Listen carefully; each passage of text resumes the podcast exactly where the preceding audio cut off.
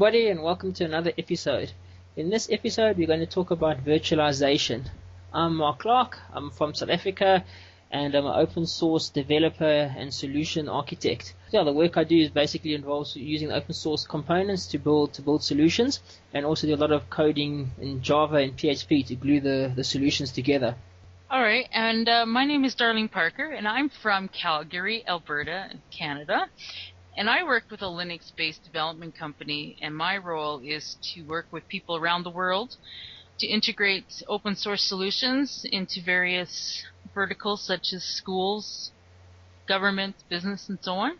Okay, how's the weather in Canada today, Darlene? Well, it was so beautiful over the weekend, Mark, and now, yeah, it's it's springtime in Alberta, and and mm-hmm. that means it can be uh, 18 above one day and uh, snow the next. So today's a little overcast. today's a little overcast, but I'm sure glad we're finished with our um, our 40 below, and you guys have had 40 above. So. yeah, it's been Easter weekend this weekend, yeah. So it's been the weather's actually quite nice. Yeah, it's getting to autumn, yeah. yeah it gets a bit cold and, and miserable. Everything dies off. Know, it only gets to as low as zero degrees, which we consider pretty cold over here. But yeah, so you guys are getting summer and spring there, and we going into our winter this side. Yeah, yeah, that's true. So when I when I plan my trip there, I, I am going to come. Actually, I have to delay my trip a little bit, so I'm going to come. Uh, the middle of July, August. I told I was told it's still not too hot, so 25, 30 degrees. I can live with that. Yeah, no, that's midwinter. Yeah, it's a bit miserable, cold. it gets to about zero sometimes, you know, in, in the in the morning. So that's when you don't want to get out of bed. okay, but All today right. we're going to talk about virtualization. So first, let's consider uh, what, what is virtualization. All right. Well, in my my viewpoint, it's where you can utilize the resources of your PC processor and, and your server processor, where you can uh, allow multiple applications and operating systems to coexist, and it's um, you know, and it really uh, it reduces your power, your cooling, and space requirements on your server room. How do you see it, Mark? Yeah, virtualization, as you say, it enables you to run multiple OSs of one um, piece of iron, as they say, or base metal. Um, so what you can do is you can have two or three um, server operating systems running off of the same machine, uh, and, look, and the machine looks as if it's you know, service, serving those three operating systems all at the same time. Obviously, it's doing um, multitasking and time splicing at the, the, processor level, but it enables you to essentially install three separate operating systems and all, or three or, or however many you want actually, um, and it's all self-contained. So, so, the operating system thinks it's actually running on on real hardware when it's not. It's actually running on virtualized um, hardware. I mean, that in a nutshell is, is how I understand um, virtualization. Right, and you know, and with the new dual core and quad core uh, platforms that we have now, you're able to run, you know, like you say, the three or four OSs on there without any problems. And as well, I know that we use uh, the virtualization for our development of our software and testing the applications, so that they can be deployed on a much uh, faster basis with a high degree of confidence. Yeah, I mean that's one of the, the benefits of virtualization is that ability to take images of your of your environments. And it's quite nice, as you're saying, for, for development, because you can take snapshots of your production environment and use it to refresh your dev environment. So now you don't have that problem you traditionally had in the past of trying to sync dev and production environments. You know, so you always have some application, mm-hmm. some bug that only manifests itself in production, and you can never get it to manifest itself in dev, no matter how hard you try. Now, now it's a lot easier because you can just snapshot the the production environment and move it over to dev. So it's got definitely got advantages right. in that. I mean, the other advantages of, of virtualization, as you touched on, include things like server consolidation. Uh, so there's an immediate cost saving there in terms of, you know, having 10 servers. Now you've got one with 10 machines running on top of it.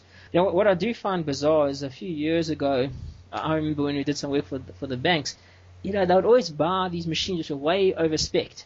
You know, like they'll get like some small web server thing for some internal department and they have four gigs of RAM. You think, you know, the thing only needs, uh, you know, about a gig of RAM and it'll be like a quad a quad processor box or four way box. And that's overkill. And now suddenly, you know, all, of the the vendors and everybody's turning around and saying, oh, you know, you also got all this spare capacity in your data center, all this underutilized capacity. And you kind of wonder, well, you know, who's responsible for that? because they sold them all this hardware in the first place. But yeah, you know, I think this realization now that a lot of the resources underutilized in the data center, and better use can be made of it by consolidating it. So instead of having three machines that are only using 30% of the of the resources, you now have one machine that's using, you know, up to 90% of the resources. So there's a much, there's a cost savings there, and not only is there cost savings in terms of, um, you know, not having to maintain 10 different boxes and having 10 different pieces of hardware that can fail, there's also much lower power consumption, which is, uh, you know, a big issue these days. Everybody's looking for more environmentally friendly methods of of um, carrying on business, especially you know most of the world these is now an energy crisis. I mean, like in South Africa, for example, uh, we're running out of power reserve margin in the power stations because of lack of planning. So all these things are issues that people, you know, uh, why people are looking at virtualization. Right, and along with the power, so having ten less or nine less servers running as well, you're not cooling that server room for nine nine more servers as well, because that's always a a big power draw. Yeah, I mean, the thing is, South Africa, you know, South Africa had some of the cheapest power in the world uh, for the last 10 years, and we all realize now, wow, because basically they weren't investing in infrastructure. So, I mean, South Africa, very, people have very, um, what would you call it, lax attitude towards electricity, but it's having to change now. And, and as you say, not only is a power saving, um, because government is going to introduce penalties just now for heavy users of, of electricity, but um, there's also all the savings in space in your, in your server room, uh, cooling, everything. So yeah, it has a multiplier effect on, and it's also as well. Like now you only have one administrator can look after one box as opposed to having, you know, two administrators look after you know ten boxes or something like that. So all around, it's much more efficient and much more productive to to consider virtualization of your servers.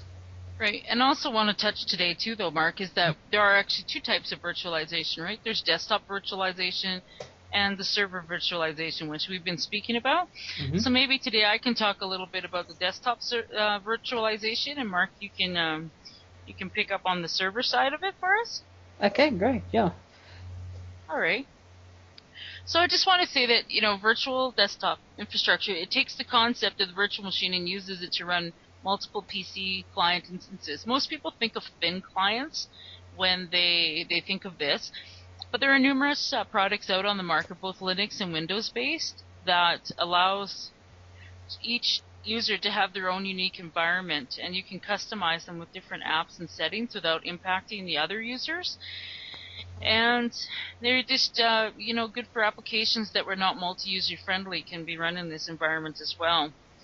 So, Mark, some of the uh, some of the versions. So there's a couple of different ways to different approaches to that. There's some that have multiple OSs where they allow you to. So like on my laptop, I can run Vista and and Ubuntu. And so those are products like uh, VirtualBox, uh, VMware, Parallels, which is mostly on a Mac platform. And then you also have the true desktop virtualization products, like the Linux-based ones such as Userful, or Windows-based products such as SoftXpand. Mark, do you have anything to add to that? Yeah, look, most of my experience is, is with virtualization on the server side. Um, the desktop mm-hmm. side is very limited for me. Only time I really use it on the on the desktop side is when I'm trying out new Linux distributions to see how they work, or if I want to try something which potentially can mess up my my system, then I will um, then I will launch a virtual virtual machine for it. I typically use VirtualBox on Linux. Yes. Uh, VirtualBox is, is completely free and open source. Uh, I know Sun bought it and they changed the license. I think they open sourced it completely now, which is why I prefer it. Another firm favorite with Linux, of course, is VMware um, desktop. Uh, I haven't really used VMware that much, mainly because of its proprietary nature. Um, you know, they just feel that once you start using it, eventually you'll get trapped in it, and you have to start somewhere along the line. They're going to turn around and ask you for licensing fees. But um, Right. My experience with, with the way, you know, there's definitely a difference in the way the, the desktop virtualization works as compared to like server virtualization. Because desktop virtualization basically runs on top of your, the way I understand it, runs on top of the, operating system. So you load your operating system, then you load the virtual environment which will launch your, your virtual machines. Um, you know, so the hypervisor sits on, on top of the, the base operating system, as it were, or the, the, the virtual machine manager. Um, whereas with, with server de- machines, basically the, the hypervisor loads first, and then the then the host operating system um, loads, and then the guest operating system run on top of that. So there's a, there's a slight difference um, in how they work. Uh, one of the things I do right. find is that, um, in my experience, you know, when I hear a lot of people talking about desktop virtualization, they, they say how fast it is and how snappy. Uh, and maybe I just got underpowered machines and I don't buy beefy enough machines, but I normally find that you know there's a definite slowdown in the in the desktop environment that you're working in uh, when you virtualize the machines, the desktops there. So, you know, to me, it's not practical to work in, in a virtual desktop constantly. You know, as, a, as an environment, you want to try and test some various things, that's okay. But um, personally, I, I, I don't find it that that snappy. But as I say, maybe it's just because in, typically the machines I buy here in South Africa, they only have like one gig of memory and uh, you know, the entry level processors, uh, maybe overseas, right. hear a lot more of these reports from people can afford, uh, you know, more beefier uh, hardware. Right. Okay. Well, Mark. So my side of it is that, of course, uh, you know, we want people to try these on things that are dual core, quad core. And if you're only doing one or two users, I mean, you could get away with a Pentium D or something, right? Mm-hmm. But for us, we've, um, my suggestion is like with the multi OSs, I, am just to give a real life example, what, what I use it for. So I had a new salesperson who needed to learn some Linux, mm-hmm. but uh, she had a, she has a Vista, uh, Vista laptop and that's what she's familiar with. And she was, you know, but I needed to train her. So I loaded on VirtualBox for her so I could let, uh, have Ubuntu running so she could actually play with it and, and learn a little bit about what what she had to talk about to people. And then on the on the desktop virtualization side, you're right, it does load on top of the OS and expands it from there.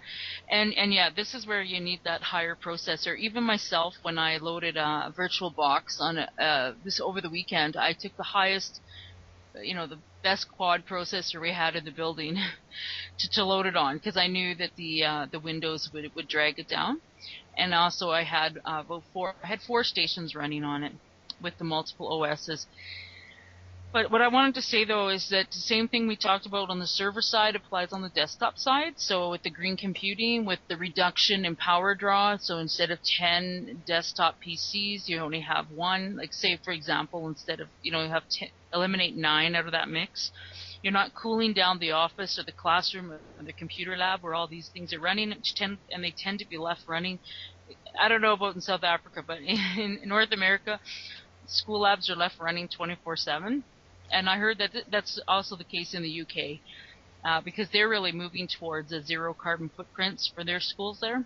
I was going to say, I mean, in South Africa, typically a lot of computers are left on 24/7, but that's you know that's because in the early days of computing, everyone was told it's better to leave your machine running than to turn it on and off every every morning, or turn it off in the evenings and turn it on in the morning because of the power surge could damage the machine. So it's sort of like a bit of a cultural thing now. Everybody just leaves their machines on because it's they've been told that it's it's the best thing to do. Okay, so anyway, so that's my input on the on the desktop side. Just that uh, it, you're just utilizing because. Uh, you know, if you look at, uh, like you say, the bank, you used the example of the bank that bought, you know, the way, way too much hardware for what they really needed. Uh, and in here, I know here in North America, people are sold these, um, I call them SUV computers that they'll never use. They'll they'll never use the full capacity of those computers. Right? The guy at the at the at the computer store will sell them the moon, and and and so what we believe is that the you know organizations can actually utilize the full capacity of those computers by layering on top of these virtualization programs. Yeah, look, there's there's many advantages in hardware. It's it's it's you know you can't you can't overemphasize the advantage that it has virtualization for usage of your hardware. Um, you know, it gives you the ability now to basically treat your hardware like a resource pool that you can reallocate, you know, almost at will to wherever you need the processing power. So, you know, the move happened a, a while ago with disks in terms of SAN disks and, you know, central, central disk storage. Now it's happening with CPUs and memory. Um, and you can allocate you know resources to your applications by just clicking a few buttons. So this is also obviously in the predominantly in the, in the, in the server environment where you can just dynamically allocate resources to your to your machines. And so typical um, scenarios that people use is like a machine that's a process that runs during the day like let's say you're at the bank and um, you know you have your online web server pro- processing all the transactions, but in the evenings another machine has to start up and you know it takes over most of the resources and starts doing its batch processing. Now you can have one machine that's busy 24 hours a day rather than having two machines that are busy half the time. So that's what's for me where the most exciting prospects with server virtualization actually actually lie. It is that ability to live migrate your your servers from one one machine to the next. You know, and, and this also has the advantage if hardware fails. It doesn't mean that your server goes down. You can live migrate it to another to another machine. It'll take over. Um, the other virtual machine will take over the processing of, of that application, and so you have a lot more redundancy and a lot more flexibility with the applications and how you deploy it. That's one of the, the advantages on the, on the on the server side. And one of the things you did talk about was running Windows um, as a guest OS on top of Linux. Because let me just explain, there's a couple of there's full virtualization, which was the first virtualization which which came out, which basically you know emulated the entire virtualized the entire hardware stack, and that was extremely slow. So you had QEMU, um, it was one of the first ones that came out, and VMware as well did it. Um, but the, you would have like you know you really just a powerful machine to be able to process that guest OS at any sort of reasonable speed. Um, and then what happened was called paravirtualization. What paravirtualization does it, it needs it needs the kernel of the guest OS to be aware that it is running in a virtual machine, and therefore it's got special APIs that it talks to the to the host OS or the hypervisor by those um, by those APIs. So essentially, what it does is it doesn't virtualize all of the hardware, only virtualizes some of it, and this you know gives a great speed improvement to virtualization. So the when I first became aware of, of the sort of the explosion in virtualization was when they started talking about Xen um, in Linux, and Xen was a para-virtualized virtual machine, so or hypervisor. And you know, and then you could see definitely you could you could run servers, you know, three servers on one machine, and they were quite snappy and, and, and responsive. However, you couldn't run Windows uh, guess because Windows you'd have to modify the, the kernel so it became aware that it was running in a virtualized environment. And of course, because Windows is not open source, you can't do that. Whereas with Linux, you could. And of course, it wasn't in Microsoft's interest to to allow people to, to do that. Right. But then what happened is the hardware manufacturers, Intel and uh, and AMD, basically introduced hardware switches or hard, in the CPUs. They they, they introduced um, some hardware change which enabled you to run Windows in a in a guest environment where Windows is actually unaware that it's in a guest environment. So I'm not, I'm not all familiar with the with the whole technology around it. Uh, I know it's got to do with the Ring Zero, which is a protected mode um, that's running in the kernel, and how the, the kernel knows it's in Ring Zero and all this kind of stuff. But essentially, it fools the guest OS into believing that it's running securely in, in Ring Zero. So yeah, and so now that you have that, you have the what's called hardware assisted virtualization. So if anybody's buying CPUs and they want to you know, the one who use use virtualize, I want to make sure they get the best speed out of it. Just look and see. I, I can't remember exactly the extensions um, that Intel and AMD CPUs must support to, to provide this. But yeah, you must just make sure that you're buying processors with those with those extensions. And in fact, I mean, most of the modern processors, I think all of the modern processors have those extensions by default these days. Yeah, I have some notes here. It says Intel VT or AMD V. So maybe those are the uh, the x86 processors that they have this virtualization done for yeah, normally you can go like you can just list proc CPU info and then you'll see it there. Uh, and you've got to look for those those strings that you that you mentioned, and then you'll know if your CPU supports it or not. Okay, so one of the things I'd like to talk about quickly is give a quick overview of the virtualization technologies that are available on Linux. Um, I have had experience with Xen um, hypervisor and then also KVM uh, kernel module. Xen was the first uh, hypervisor that I started using on, on Linux. That was back in the days when you had to compile it and install it from scratch and all of that kind of stuff. Nowadays, it's a lot easier. Most most distributions have a Xen enabled kernel already available, so you can just apt-get it or yum install it and that kind of stuff, and it's it's there and it's running. So Xen you know, Xen was the one that sort of brought it to the fore in the Linux world, although there was a whole history behind it, as you as you mentioned, Darlene, before that. And I must say, Xen I find quite usable, easy to use, easy to set up, and you managed everything from the command line. And you know, like obviously it was in small, small installations, and it was very stable and you know delivered on what it what it said it did. Then well, it wasn't officially included in the in the Linux kernel, of course, um, and eventually the Linux included a KVM or the kernel kernel virtual machine, which essentially is a kernel that runs on top of of, of Linux or runs in Linux. Um, you know, I'm not that much of a of a kernel developer or knowledgeable in that area at all. But the way I understand it, KVM basically with Xen would load the hypervisor first, and then it would load the Linux kernel on top of that, what is called DOM0 or the host operating system. So essentially, the hypervisor would have control of the whole, of the actual hardware. Whereas with KVM, essentially Linux loads, and then it loads the virtual machine or the hypervisor as a module in the Linux kernel. So it's much more, the Linux kernel is in control rather than the rather than the hypervisor in control. I've used KVM as well. Um, you know, and both of them are as much of a muchness. They, they basically both work. One of the differences is that KVM um, doesn't support para virtualization. So if you want to, you can't run. Uh, if you have a if you have a CPU, it doesn't support the those extensions that we talked about that enable you to run unmodified Windows OSs as guests. Uh, you, you can't run Windows in it because it, it requires that, that those CPUs. Whereas Xen allows you to use older hardware where you can then virtualize Windows and other Linux operating systems. So yeah, as I said, much of, much of a muchness. It seems that you know the distributions are all picking and choosing which which virtual machine they're going to support. So it looks like uh, SUSE is, is, is, sort of stacking up behind um, Xen. Red Hat was using Xen, but then Xen got bought out by Citrix, and now they're moving more towards KVM. And so yeah, that's the that's my experience with the server side virtual machines. I haven't used VMware at all and I haven't used Parallels, or I'm not even sure if Parallels is a server virtualization environment or just a desktop virtualization environment. Okay, Mark. So, do we want to talk about maybe some of the pros and cons that go with virtualization? Yeah, okay. I think we covered a lot of the, the pros of virtualization already, but on the con side, networking, you know, because now you're working in a virtual environment and you have virtual network cards, all of these um, different virtual machines, sometimes that can become quite complex. And one of the the key things in is how you handle routing and your firewalling and your, you know, like let's say you've got IP tables set up, how you handle that to make sure that you route the packets appropriately. So one of the issues, a lot of the vendors don't really have a proper response to it, is around security around virtual machines. Because now if you have like your DOM, let's say your, your host operating system gets hacked, your all your guest operating systems are basically vulnerable then, because that obviously has special access to the to the guest operating systems. And also, you know, you, you, can imagine these nightmare scenarios where you've got a huge data center with virtual machines just being migrated from, you know, because the machine's no longer stuck on a particular piece of hardware.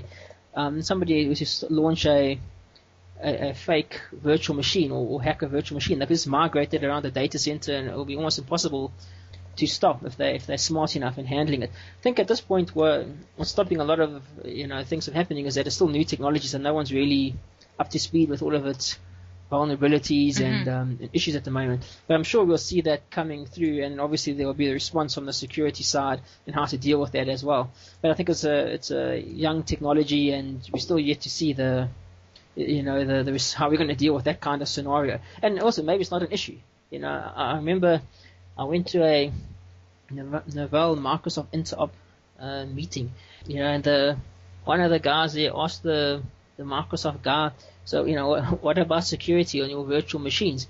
You know, and, and the chap said, no, you know, it's a very small kernel, it's really pared down, and it's basically it's unhackable, you know, and uh, the whole room burst out laughing, you know. So, yeah, so yeah.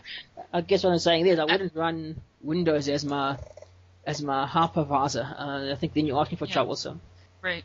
But actually, it's funny that you would say that it's a young technology, Mark, because actually, as I was reading and preparing for today, um, IBM had been working on virtualization for the last 40 years. Can you believe that? It just hasn't become mainstream, and uh, but it's been it's been around in the background and building ever since then. And um, I think it's pretty cool.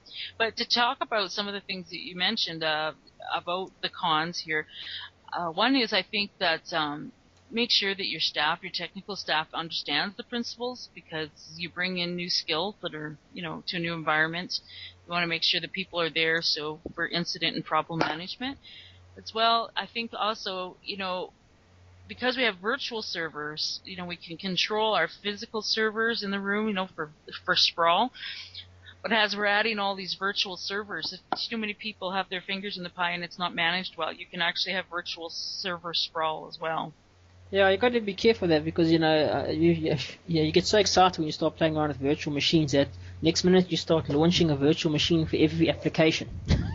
you know, right, and it exactly. Yeah, and then it becomes unmanageable, and then so the whole management side of it, I think, is where the really the the competition is going to heat up because that's where you need to know what's running, how you shut it down cleanly, can you decommission. So the whole process, let's say when you had a physical thing of commissioning a machine, running it, maintaining it, and decommissioning it, you know, because of the physical machine, it was you certain processes and policies in place to do that. And I think uh, management these days in IT infrastructure, you make sure that the virtual machines are still maintain those same policies and principles in place. You know, commissioning and decommissioning machine Because just quickly, one of the benefits obviously of virtualization is the ability to almost instantaneously provision uh, servers for, for like business units and, and, and larger corporates. I mean, typically in the past, if you were running a project in the bank and you said, okay, let's go to infrastructure and get a machine, you know, then it's, oh, well, we have to order the machine from IBM and it arrives two weeks later, then they have to put the operating system on it and, you know, that takes another week before the machine's available to be used. Now, with virtualization, you can provision these machines because you can have templates for, for the machines and their setups and everything. They can be provisioned within minutes. Um, so that's an advantage there, but it's also a danger, as you say, about uh, you know virtual machine sprawl, where you just have these yep. these rogue machines running that no one knows about. the other thing I want to talk about too, Mark, was uh, it's kind of a pro and it's kind of a con all at the same time. So at the telco that I worked at, we actually used virtual machine for a legacy application that we had that was mm-hmm. DOS based. But as you replace your as you replace your equipment, we weren't able to find a server that would run that program. We had to run it. We had to run it virtually because we hadn't. They had not designed a program to replace it yet for that application. So that that's a, that's a pro, right? You can run mm-hmm. some legacy programs uh, on a virtual side. But the con was it comes back to a single point of failure when you have multiple applications running virtually on one server. And uh, I know that uh, one day our server room um, actually overheated uh, and it affected half the country. But the security guard uh, just didn't. He didn't reckon. He didn't realize the alarm was going off. That the heat was building in the server room, so everything shut down. And uh, and you would think we had some redundancy built, but uh, I guess we can go into that another day. mm-hmm. about building redundancy into your systems, but uh, it brought down our whole data center for half a day, and it was uh, that you know that's that's pretty serious when you're talking about a national telecom.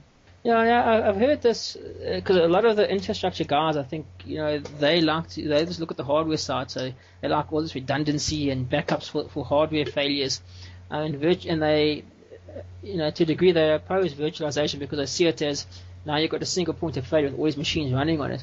But I mean, if you architect, okay, obviously if you've got, depending on the amount of money you've got, but let's say, you know, you're a bank, you can architect your solution in such a way that you've got a SAN disks I mean, uh, obviously a SAN disk is all of that hardcore redundancy and snapshotting and everything that can happen there. Um, mm-hmm. And then you have your your machine. So you know, in fact, you got you got a lot of redundancy now because essentially instead of having redundancy all in, let's say each machine had to be set up to be redundant, you can just set up essentially one, you know, the, the disks, the one SAN server to be redundant and have all of the latest and greatest technology there.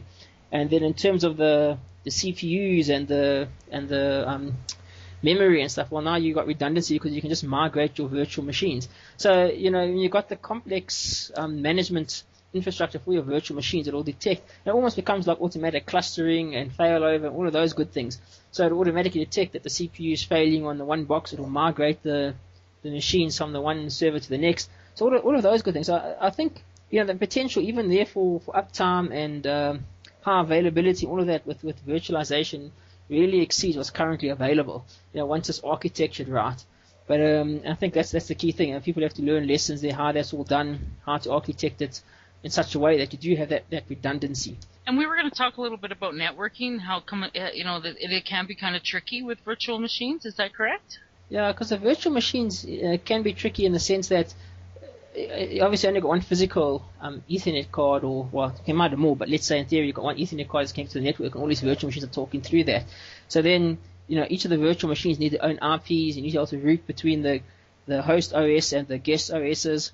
Um, and so, especially on the desktop side, and you often hear the complaint that people uh, have difficulty accessing uh, the the shares on the virtual machine from the from the host OS and stuff like that because of the the difficulty around networking. It is it is becoming easier, but it, it is it is mm-hmm. quite complicated. And you know, as I said earlier, especially around the firewall rules, um, you know, one, one of the approaches we take is we don't virtualize the, the firewall. We leave it in a physical box and we virtualize the servers behind the firewall. Some guys you get, you know, they'll actually virtualize a firewall and run their, yeah, typically what they call their DMZ zone uh, is virtual machines within the same box as running the, the virtualized firewall. You know, for me, that's so complicated, all the rules and whatever's going on there, that it's not worth the risk of, of getting one rule wrong and then having the whole system compromised. You know, I'd rather stick with a dedicated firewall sitting on the, you know, the perimeter of your network and then your your servers and your DMZ, you know, they can be virtualized, but let the let the let the firewall handle all of the stuff in a normal manner. Um, so yeah, so I think it's, it's extremely complex around networking, um, and people have to learn how to use it. And maybe also the tools have to be developed to make it easier, and you might have to rethink the way we conceptualize, you know, firewalls and rules around networking these days. Uh, you know, because in the past it was tied to a physical machine. You know, you would also say, mm-hmm. okay, I want to block this particular machine in access, and you, you knew it was one machine. It was the machine sitting on rack five, you know, row two kind of thing. And also, it was easier to do. Now, this machine can be sitting anywhere in your network. So it is, you know, there's a lot of complexity and issues around that. Look, I'm not a, a big networking guy, so, you know, um, maybe some people out there who know more about networking, it's, it's much more easier than it seems. But, you know, I could quite easily handle physical networking and when machines were sitting on their own their own net on their own dedicated hardware. Now it's a lot more complicated, and the firewall rules, what's in, what's going out, um, you know, what virtual interface, and all that. It's a lot more complicated than it used to be now. I think that's the biggest challenge actually is, with virtualization will be around security and, and the whole networking side of it.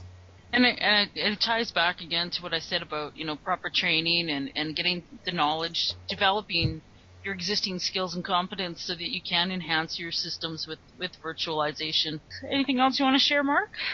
Yeah, just look. Yeah, one of the interesting things that's happening with virtualization is that it's you know all these virtualization technologies that are out there is basically a commodity. You know, that's thanks to open source. Otherwise, we'd be paying you know hundreds of thousands of rands or dollars um, just to get to get access to this. But where everybody's been forced basically to give the virtualization technology away for free, um, from Microsoft to VMware, um, and I think what you see happening is, is really where the competition is going to heat up between the vendors is around the management tools, especially for these data centers. You know, if you've got a small office with one or two, with one server that's virtualized, it's not an issue.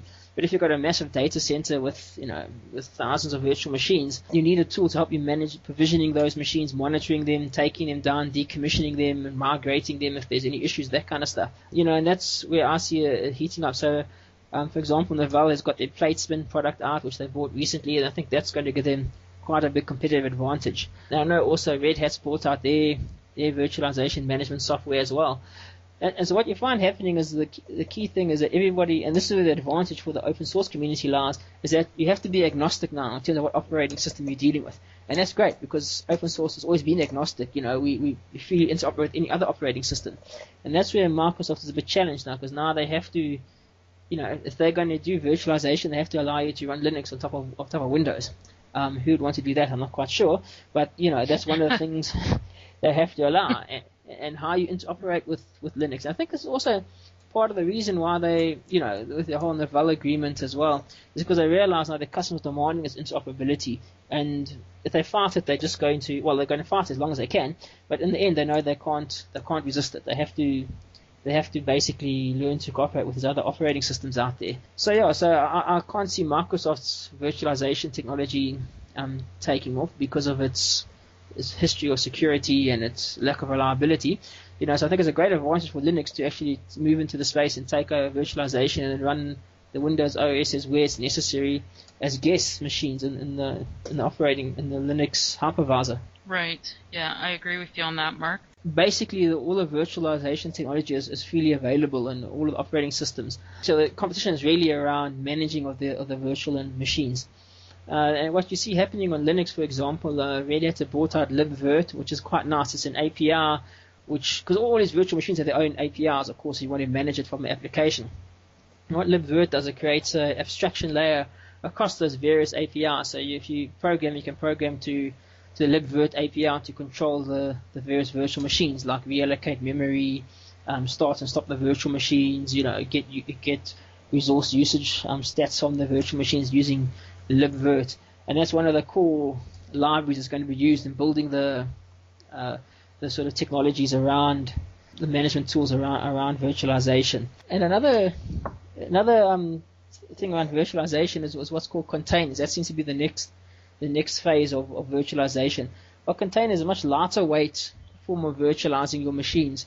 So, for example, it will mainly be in like Linux, where you're virtualizing a Linux machine, um, but it's, it's very lightweight and, and it's much easier to, to manage and maintain. Um, so, for example, one of the technologies that's currently using uh, containers is, is OpenVZ. Uh, OpenVZ, I haven't used it myself, but it's something that I want to. I've heard a lot of, lot of talk about and I want to try um, because essentially it allows you to do live migrations of, of your virtual machines without the need for a central um, b- disk backend. You know, because most of these machines, when they say we're going to show you a live migration of the machine, it, it works because there's a, there's a there's a centralized disk at the back of, the, of those machines. But OpenVZ doesn't require that. So that's one thing that which intrigues me, especially for you know like smaller business, smaller companies where you don't have the money to go and buy a big, expensive SAN solution. Um, to have have centralized the back end there. And so yeah, containers apparently will be coming in the later, you know, in years to come will be in the Linux kernel as well. Um, yeah, and I think it's just be another form of virtualization which might be a little bit simpler to use and, and manage than, than the current virtualizations that we have. All right. Well, Mark, I just wanted to add my final comment in that, uh, you know, I think virtualization is rapidly becoming adopted only because, as you previously mentioned, I think it's so cost effective, and with the uh, the crunch everyone is feeling, uh, budget crunches around the world, that um, you know, to be able to reduce again your hardware costs, your power costs, uh, you know, the the infrastructure costs, and behind all of that, is uh, very attractive, and maybe that's why this, maybe that's why it's been dormant for 40 years, and now it's finally coming to the forefront. I, th- I think it's also been dormant. You know, you know, CPUs now have reached that level of speed uh, where it's actually quite mm-hmm. easy to you know, you, you, don't notice a big degradation in performance when you when you start up the virtual machines now potentially, whereas years ago maybe the hardware just wasn't fast enough to handle it. Yeah, that's a good point, and uh, you know, and I also had touched on that with the uh, shared desktops. Uh, I feel that uh, in, in, in my experience anyway, that you, each user wouldn't even know that they were actually sharing a machine. I know that we've had some issues with uh, flash sites, you know, flash intensive games and and so on but uh, generally for the ordinary user, there's really not a degradation in, in their uh, performance. Yeah, I agree, especially for desktop virtualization. You know, most people don't use a tenth of their machines they've got anymore, and that's especially true now that you know a lot of the applications have moved to the web. Whereas before it was this, mm-hmm. you had a client server environment where you had these bloated softwares like Microsoft Office that would run on the on the client machines. You know, you needed quite a potentially powerful desktop to run it. But now a lot of the applications are yeah, it's almost moving back to the, the mainframe days of running on the central server where all the power is sitting. So it also reduced the need for all of that excess power on, on the desktops. Right, and as we're moving into things like cloud computing and you know things like Google Docs and and all those kind of applications, you're right. We don't need to load anything and have it natively on our desktops anymore. And another advantage, which you know you, you briefly mentioned about you're talking about your dev environment running in a virtual machine, an advantage of that you know, the advantages of virtualization will include the ability to snapshot your and backup your entire environment, uh, your production or your dev environment, you know, in the live state because obviously using disk backend technologies allows you to take disk snapshots. And that's what's what's great about one of the advantages of, of virtualization is the ability to do that, ability to, to quickly and easily back up your entire um, operating system. And since it's running in a virtual environment, it's quite easy to get up and running again. You don't have to go and find the specific hardware that it was running on. You know, typically if you if you back up your machine and you try and reinstall it on a machine that's got different different hardware, different RAID controllers, let's yeah, say, yeah. all that kind of stuff. It was it was difficult to do that. Now, because all of the hardware is essentially virtualized, um, you know, once you've got your virtual environment set up, um, you can quite easily restore a virtual machine. Um, and more and more you're noticing as well that all the different server technologies, virtualization technologies out there can read each other's disk images. Uh, so especially between KVM and Xen, for example, KVM can run Xen images, um, or there's work on that. I'm not sure if it's out yet, but I know Red Hat was talking about it where they can run Xen or KVM images within within KVM on the next release that's coming out.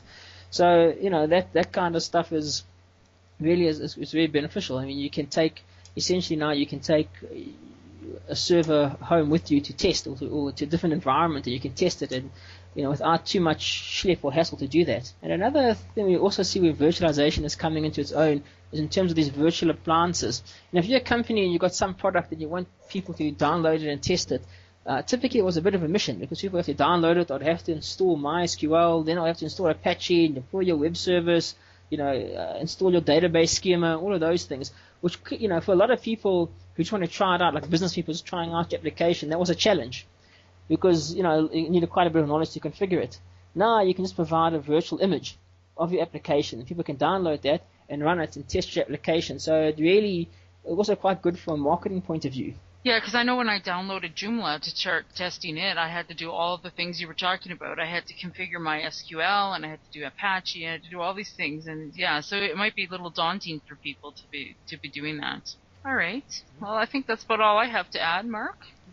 Yeah, that's all. I'm just trying to think if there's anything else that we've that we've missed or overlooked. It's quite a, a broad subject, and it's actually it's moving so fast that uh, I mean I, I've last sort of looked at virtualization probably oh probably about uh, six months ago, but it's moved a lot since then. So there's a lot happening in that space. Yeah, it sure is, and I'm sure that we'll be able to do another episode in six months from now, and things will have changed as well. Okay, I don't know if I have much more to add to this. I think it's been really uh, a good session today, and I hope that our listeners uh, got some good knowledge. And uh, we look forward to some comments on the episode. How about you, Mark? Yeah, I think that covers a you know a lot of what we want to talk about in terms of the pros and cons of virtualization. You know, why would somebody want to do it? Um, and what is virtualization? And we covered the different different aspects there of hardware assisted virtualization, para virtualization, and full virtualization. Um, yeah, so I think that that's a wrap.